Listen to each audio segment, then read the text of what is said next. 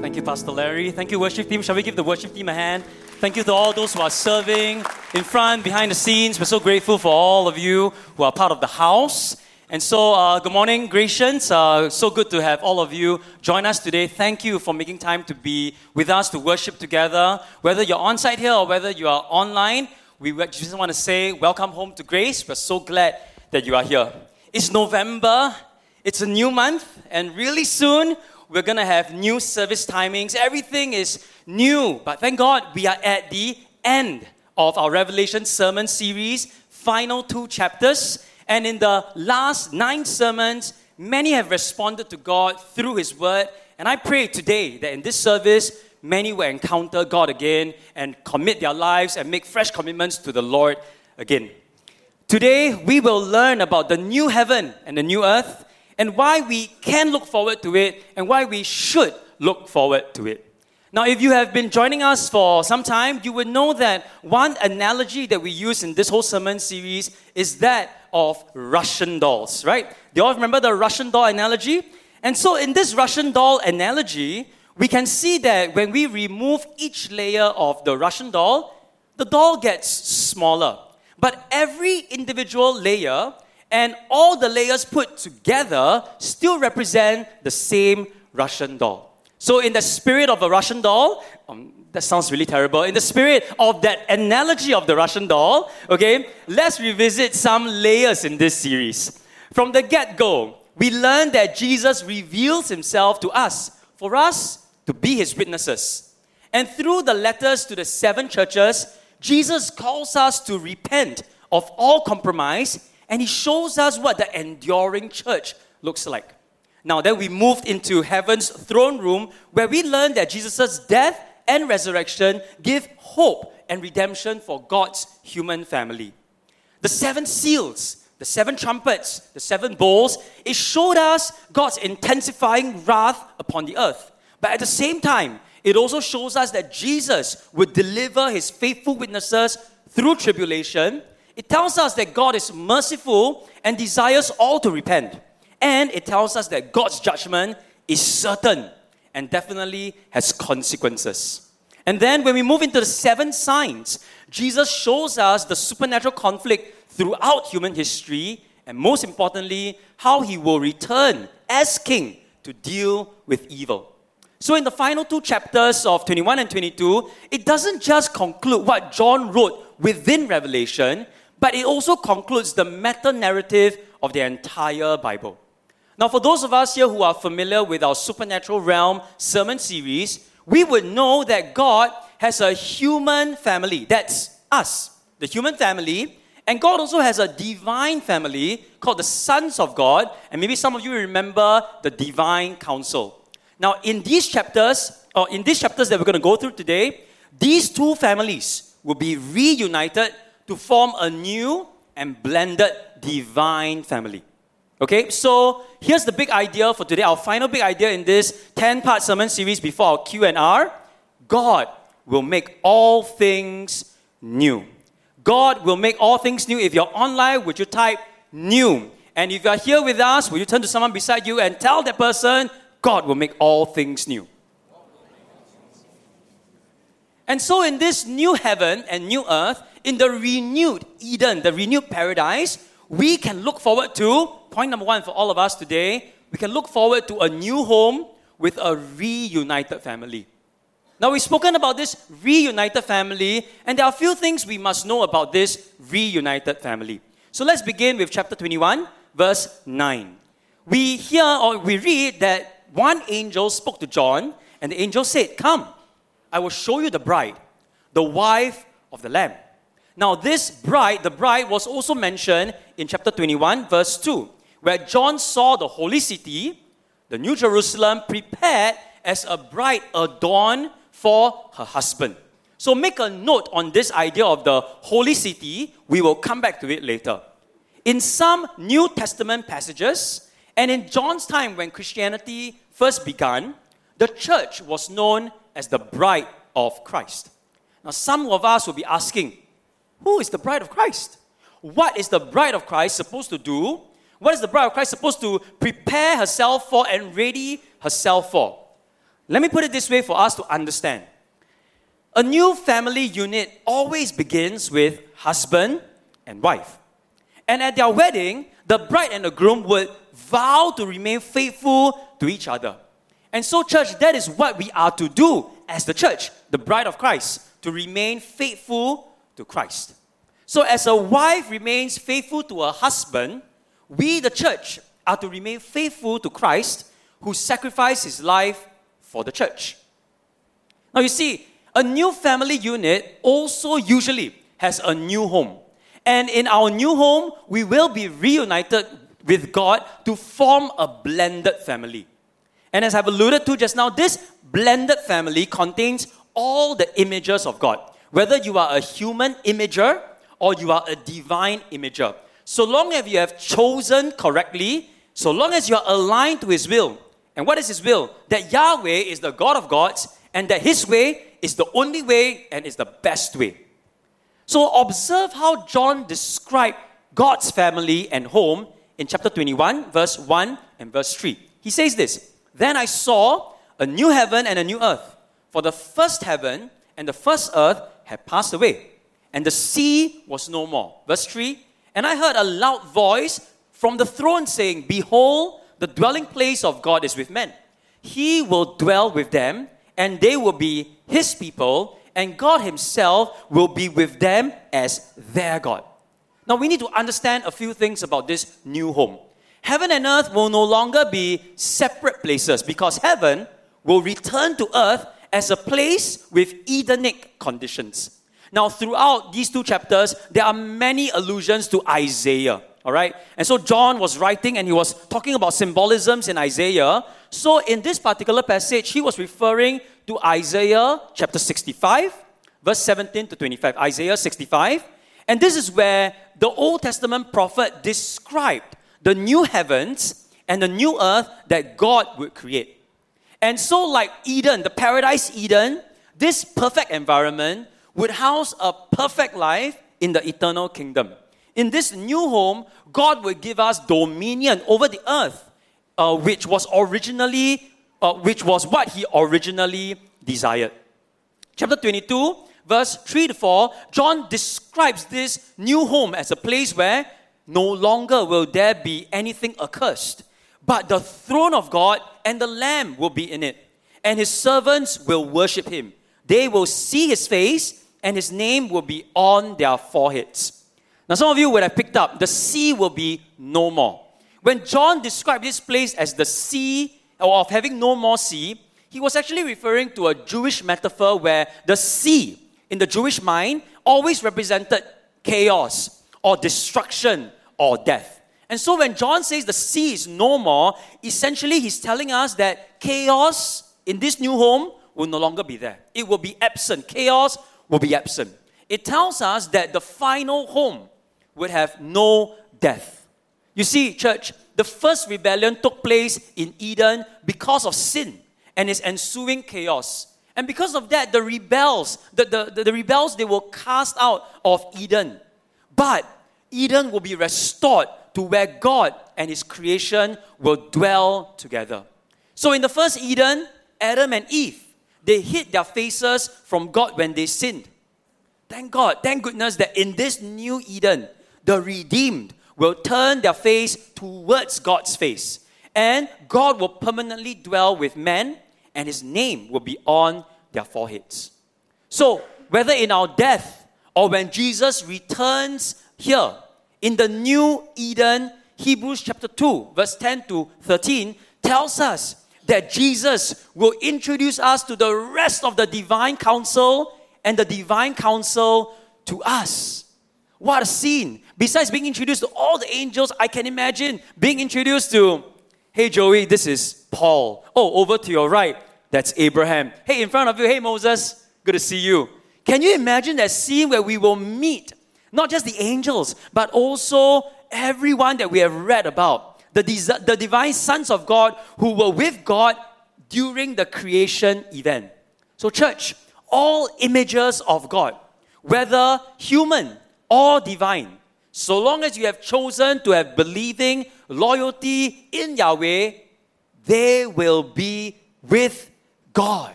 They will be with God. Revelation chapter 22, verse 5 tells us that night will be no more. They will need no light of lamp or sun, for the Lord God will be their light, and they will reign forever and ever. Now, earlier on, I spoke about the holy city, right? We're going to come back to the holy city now.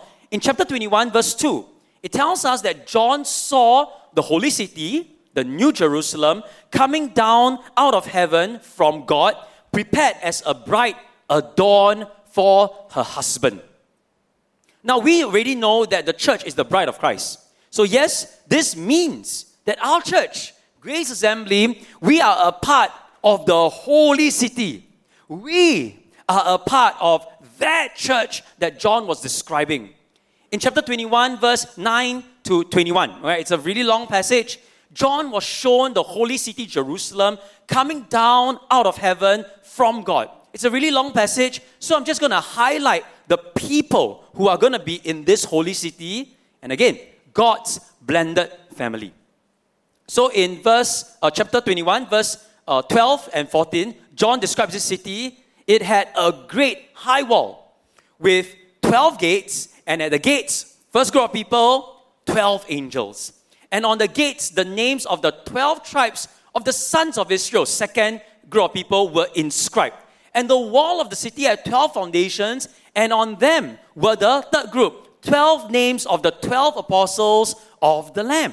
So, in this symbolic description, it tells us that the, the blended family will consist of both human and divine images of God. But why do we need to know all these things about God's family? How does God make all things new here? So, Gracians, catch this. You must catch this. We must know this because we have been adopted into God's family. We have been adopted into God's family, and therefore, as God's images, we have a new identity. And because we have a new identity, it must impact how we live, it must impact how we serve God. As God, God's images, we have a new identity, and this impacts how we live for and serve God. God's ultimate purpose in redemptive history is for His creation to dwell in His presence and enjoy Him forever. It happened at the point of our salvation, and in the new heaven and the new earth, we will experience this fullness. So, question, Christians, how are you living for God? How are you serving God wherever you are? How do you serve your family and your faith community? How do you live out your faith in, in, in God in your workplaces, outside of the faith community? Church, it is never too late to start living for God and to start serving God in your new identity in God's family. Now, this point is long, I know that. But we must understand why we can look forward to a new home with God's re- reunited family and its impact on us in this side of eternity. It is in this renewed Eden that we can also look forward to. And this point number two, we can look forward to a new home with a new life. A new home with a new life. When I got married, my wife and I, we moved into my mom's flat. And my bedroom was transformed from a bachelor's pad, sort of, into a newlywed's room. Now, my roles in the household, it also evolved as well. I wasn't just a son to my mom, I wasn't just a brother to my sister, but now, in this new home or in the same home, I am also a husband. And when Eden, my, my daughter, was born nine years ago, my role evol- evolved again. I became a father. And by the time Eden was born, my wife and I and Eden, we had already moved to our new place. It was a new home, and we started a new life there, and with new household rules in order to establish a new family culture. A new home, and we started our new life in a new home. And this can be said about our new home in the future renewed Eden we will have a new home. And in this new home, we will live a new life. Now, what is crucial about this new home, the, the new life in the new home, is that Jesus reverses the curse of the three rebellions in Genesis chapters 3, 6, and 11. Jesus deals with it comprehensively. So instead of experiencing death that results from sin in this new home, we will have eternal life. Can I get an amen? Amen. Eternal life, everlasting life. Chapter 21, verse 4 to 6. John wrote that Jesus will wipe away every tear from their eyes, and death shall be no more. Neither shall there be mourning, nor crying, nor pain anymore. For the former things have passed away, and he who was seated on the throne said, Behold, I am making all things new. And he said to me, It is done. To the thirsty I will give from the spring of the water of life without payment. In verse 21, verse 1, or verse 22, chapter 22, verse 1, John also recorded that the angel showed him the river of the water of life, bright as crystal, flowing from the throne of God and of the Lamb. So, church, all that God had in mind for the global Eden, God will now bring it to pass. So, Revelation not only envisions the redemption of individual souls, but it also envisions the salvation of the whole of creation. As what we have read in the passage just now, in this renewed Eden, there'll be no more pain, no more suffering, no more death, no more mourning. It means that my knee pain will also go away forever, completely, right? And this means that those who continue to live with God in the new Eden will not experience the second death, which is a spiritual one. Now, notice too here John's description of the spring of water of life without payment and the river of the water of life. Now, as soon as the, the, the readers read that, they knew that John was referring to the metaphor of eternal life. So, God will make the renewed Eden like the beginning. Jesus set the reversal plan, the reversal of the curses plan, into motion on the cross when he cried out, It is finished. He cried that out on the cross. But now, in Revelation, he declares, It is done.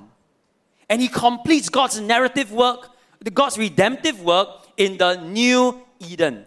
And just as God brought the new, the first creation into being, God will certainly bring his creation to a new beginning. Now, besides eternal life, oh, sorry, besides eternal life, in this new home, we will also have abundant life. We will also have abundant life, and we know this because in Revelation 22, verse 2 to 3, it describes the holy city as on either side of the river, the tree of life with its 12 kinds of fruit, yielding its fruit each month.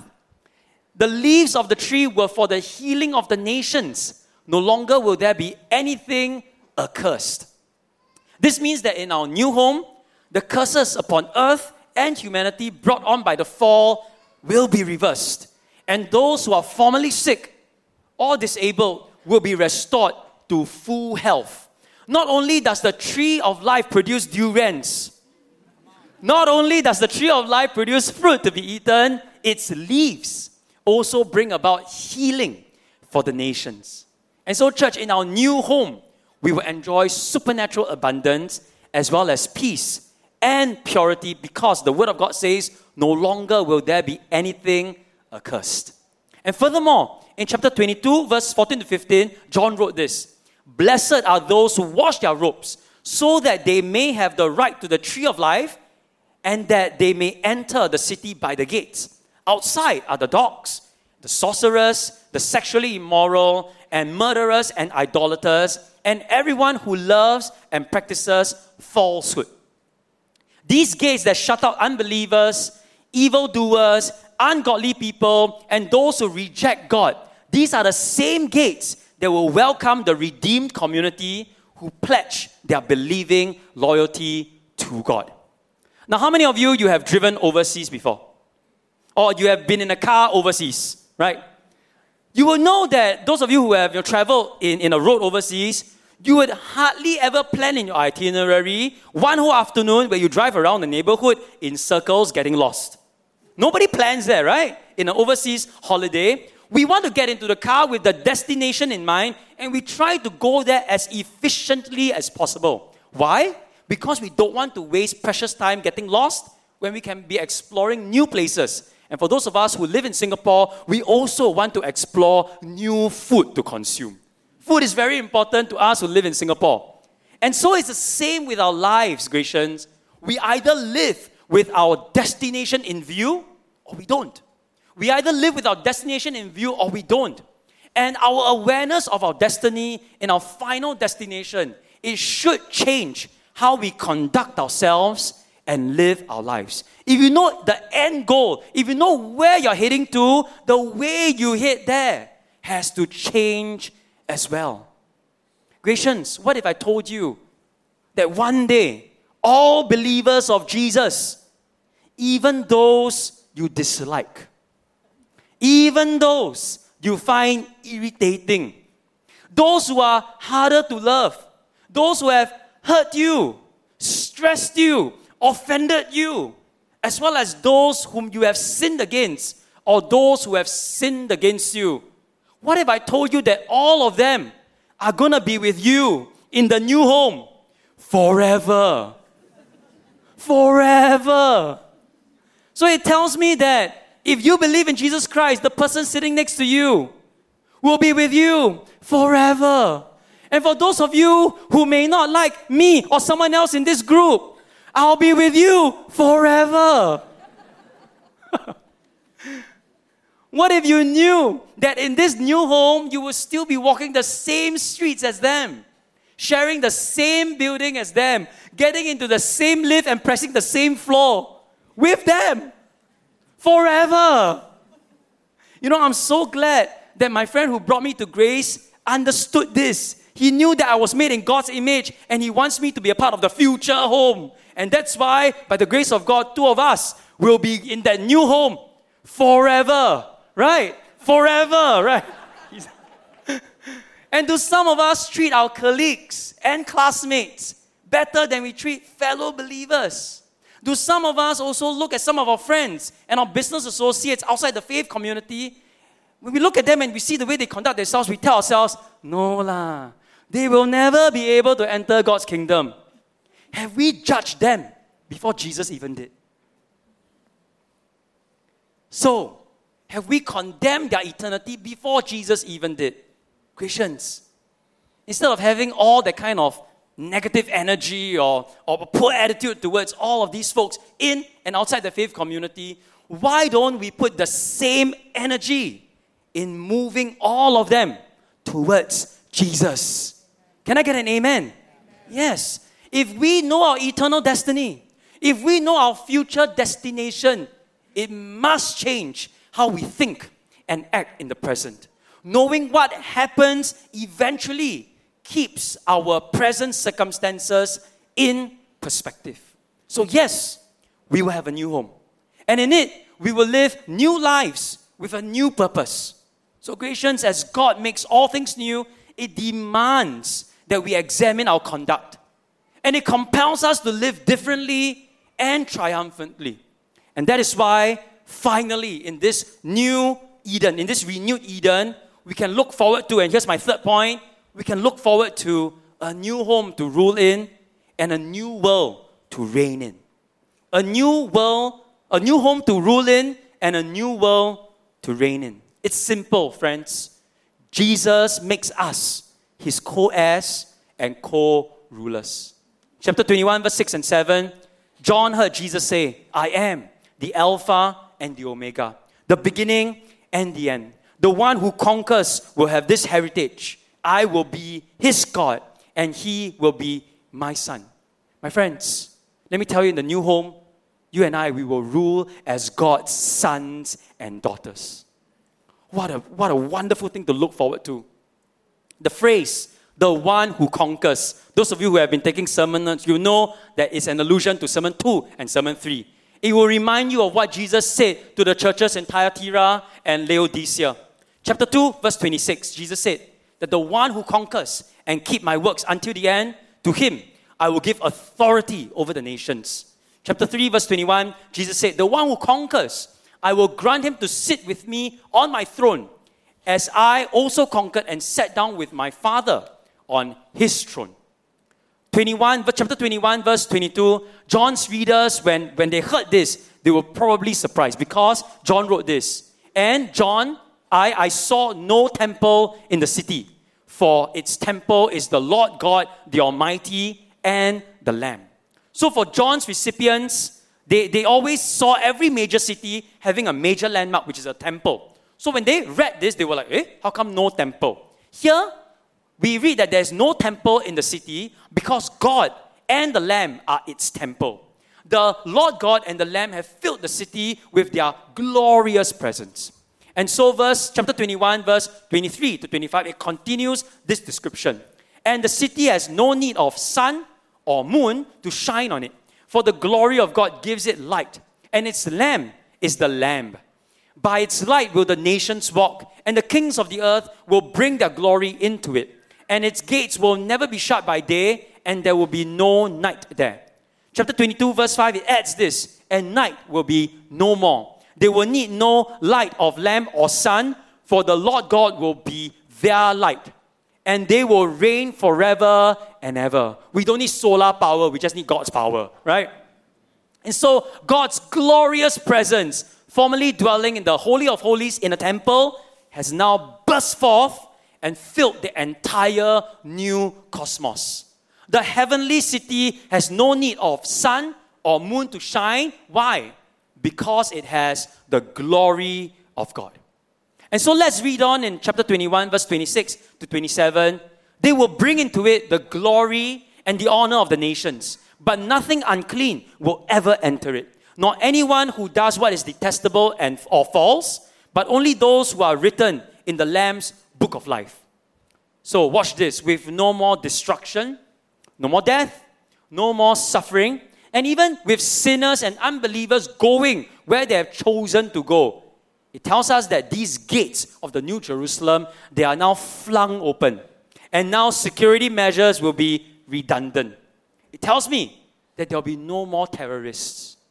There'll be no more evildoers. There'll be no more ungodly ideologies. There'll be no more extremists penetrating the city walls. Why? Because they will be denied entry. And instead, through these gates, the kings of the earth will bring the glory of the nations.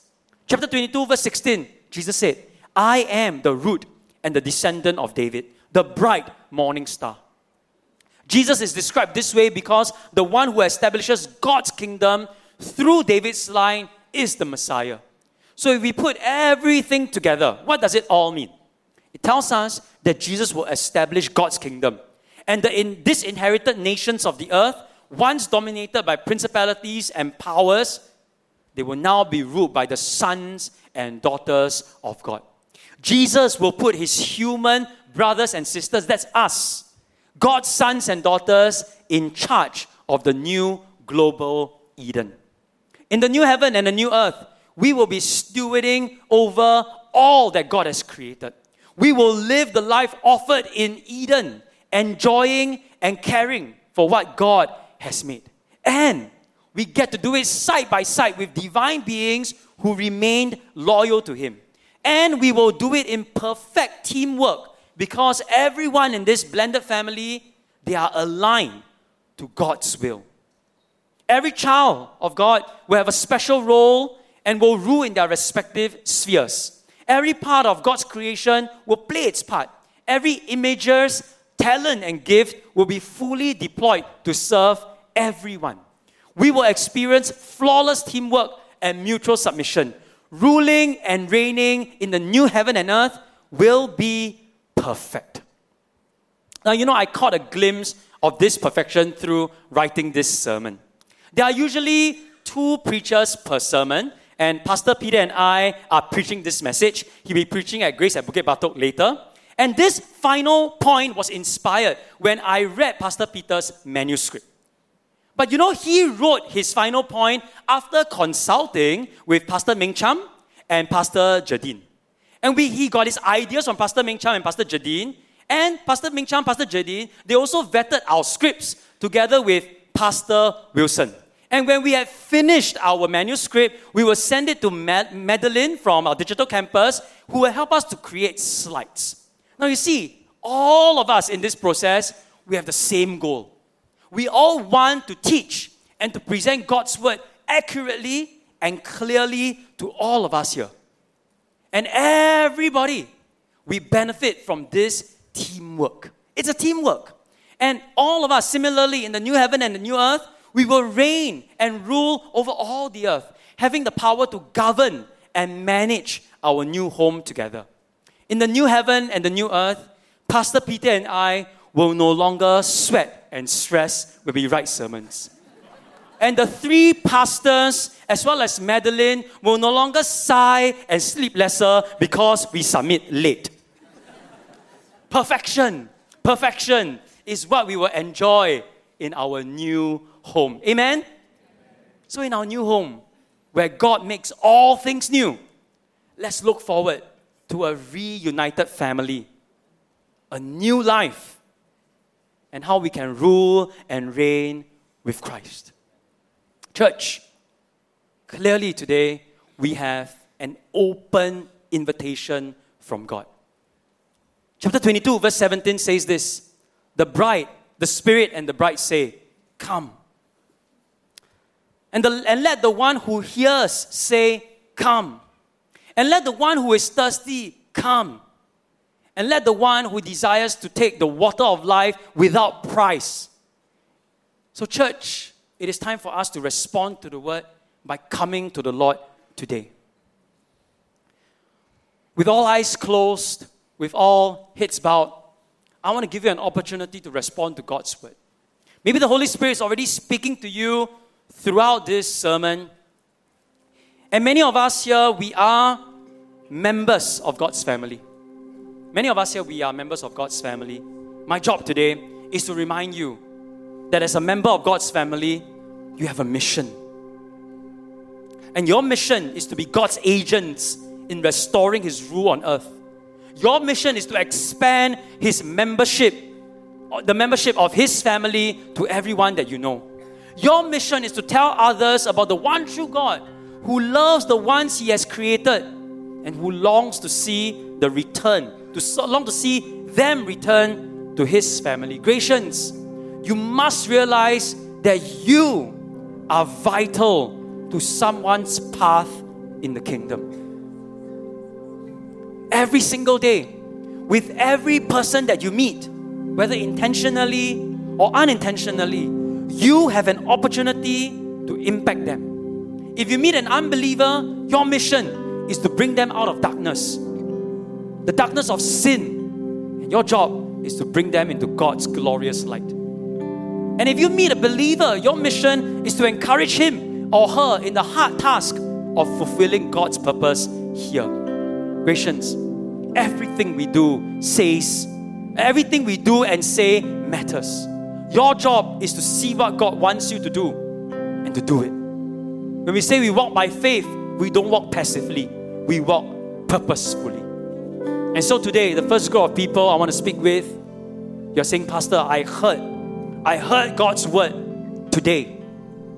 I know my mission. Pastor, count me in. Count me into this mission with my new identity in this new home, in this new family. If that is you, I'd like you to come to the altar and dedicate yourself to be a part of this Edenic vision. So if that is you and you're saying, Pastor, I want to be a part of God's mission, count me in. If that is you, would you put up your hands? I want to acknowledge you. Thank you, thank you, thank you, thank you, thank you, thank you, thank you, thank you, thank you. Many hands. If that is your mission, you want to be enrolled into God's mission God's calling you to do that, would you raise your hand right now? I want to pray with you. Thank you. I see your hand. Thank you. Thank you. I see hands. Gallery as well. If that's your mission, you're saying, God, count me in. I'd like you to raise your hand to the Lord as well. Thank you. Thank you. See your hand. Thank you for raising your hands. The second group of people I want to speak with are those who know that you have hurt someone or you've been hurt by someone. Those, maybe you have a pet peeve against, those that you find are oh, very difficult to correlate. But today you learn they're going to be with you forever. So it means that in our time on earth, let's make peace. Let's reconcile. Let's restore that relationship to what it should be and look like in our new home. So today, you know that you need to make peace with someone. You know that you have offended someone, and it's time for you to take a step towards that person to say, hey, we're going to be in the kingdom together. Let's get this right. So if there's someone that you need to get right with today, and you're saying, Pastor, please pray for me. I need God to help me because it's really tough to get right with this person. It's really tough to humble myself to get right with this person, and I need God's help. If that is you, would you raise your hand to the Lord? No one's looking around. It's just you. Thank you for your honesty. Thank you. Thank you. Thank you for your hands. Thank you on top. I see there. I'm going to wait a little bit longer if there's someone that you need to get right with and you're saying, God, help me get right with that person, would you raise your hand to the Lord?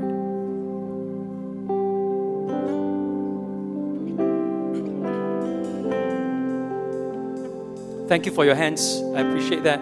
Thank you. You may put your hands down. And finally, my last the last group of people I want to speak to today. There are some of you here who are not yet a part of God's family. And perhaps this is the first time you heard about Jesus. And perhaps this is not the first time you heard about Jesus or you have been invited. This is not the first time you've been invited to make a decision. Perhaps this is also not the first time you've been asked. You've been asking yourself about your purpose on earth or what happens after you are done on this earth. I believe that through the reading of chapter 21 and 22, there is no grander vision than what the future will look like than a new home with a reunited family, a new life, and ruling and reigning eternally with Christ. And so, my invitation for you today is simple come. Come to a saving knowledge of Jesus Christ. You have heard God's word. Come. You're thirsty for more. Come. You desire to take the water of life that's already been paid for by Jesus' death and resurrection on the cross. Come. Don't wait any longer. Come. If that is you, you're saying, I want to make a first time decision to give my life to Jesus. Would you raise your hand as well? I want to pray with you. Thank you. I see your hand. Thank you. Praise God. I want to take a little bit longer. We're not going to rush this. If that is you, you want to make a first time decision to believe in Jesus Christ, would you raise your hand to the Lord?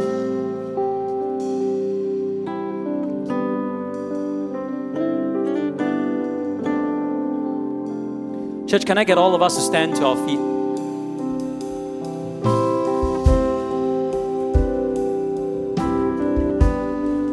I've given three calls today. Those who say, Count me in, Pastor, I want to be a part of this mission. Second group of people are those who say, I need to get right with someone. God, please give me humility and courage and wisdom. And the third group are those who say, God, I want to make a first time decision to believe in Jesus Christ. If that is you, as the worship team leads us in worship, I'd like you to come to the front and come forward to the altar. The invitation from the Word of God this morning is clear. Come, come. Our leaders and pastors are here to pray with you at the altar. And so, my invitation is come. The altars are open.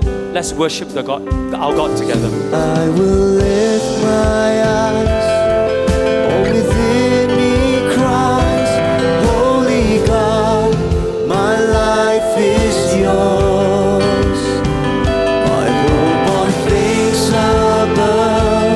is open. Kids Let's come to this place and just take the time to just allow God to minister to you. Keep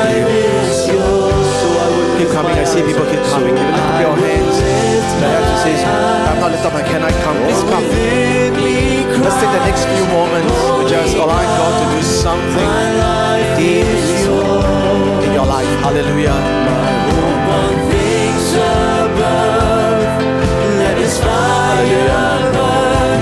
Thank you, Lord. Come on, the rest of us, shall we worship the Lord?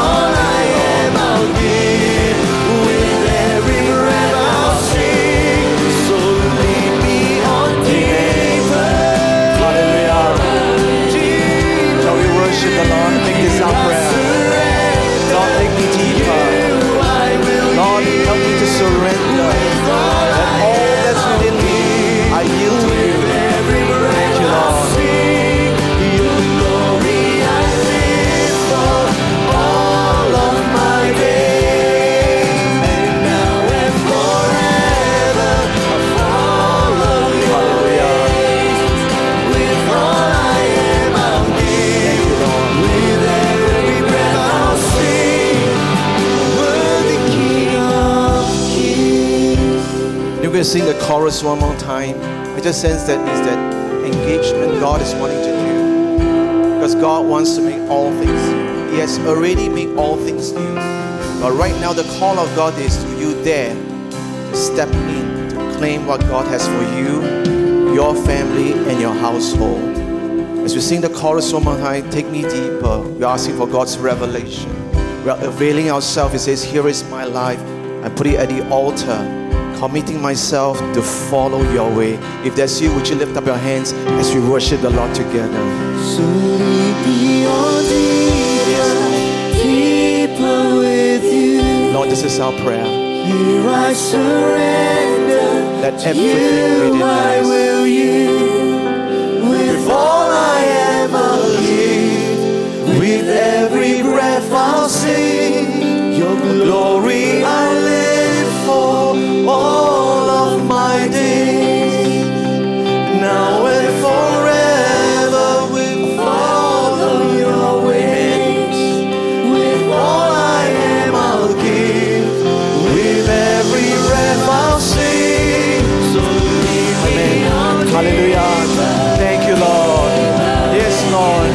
This is our cry. Lord, we lift our hands to surrender to you today.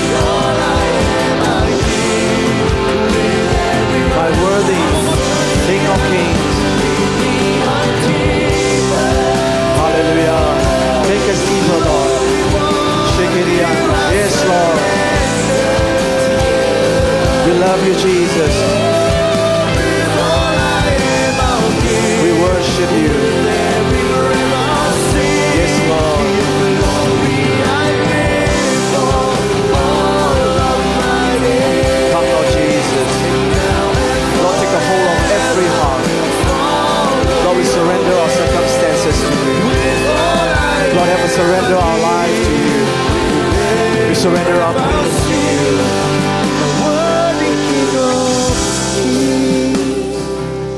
Father, this morning we thank you for your word.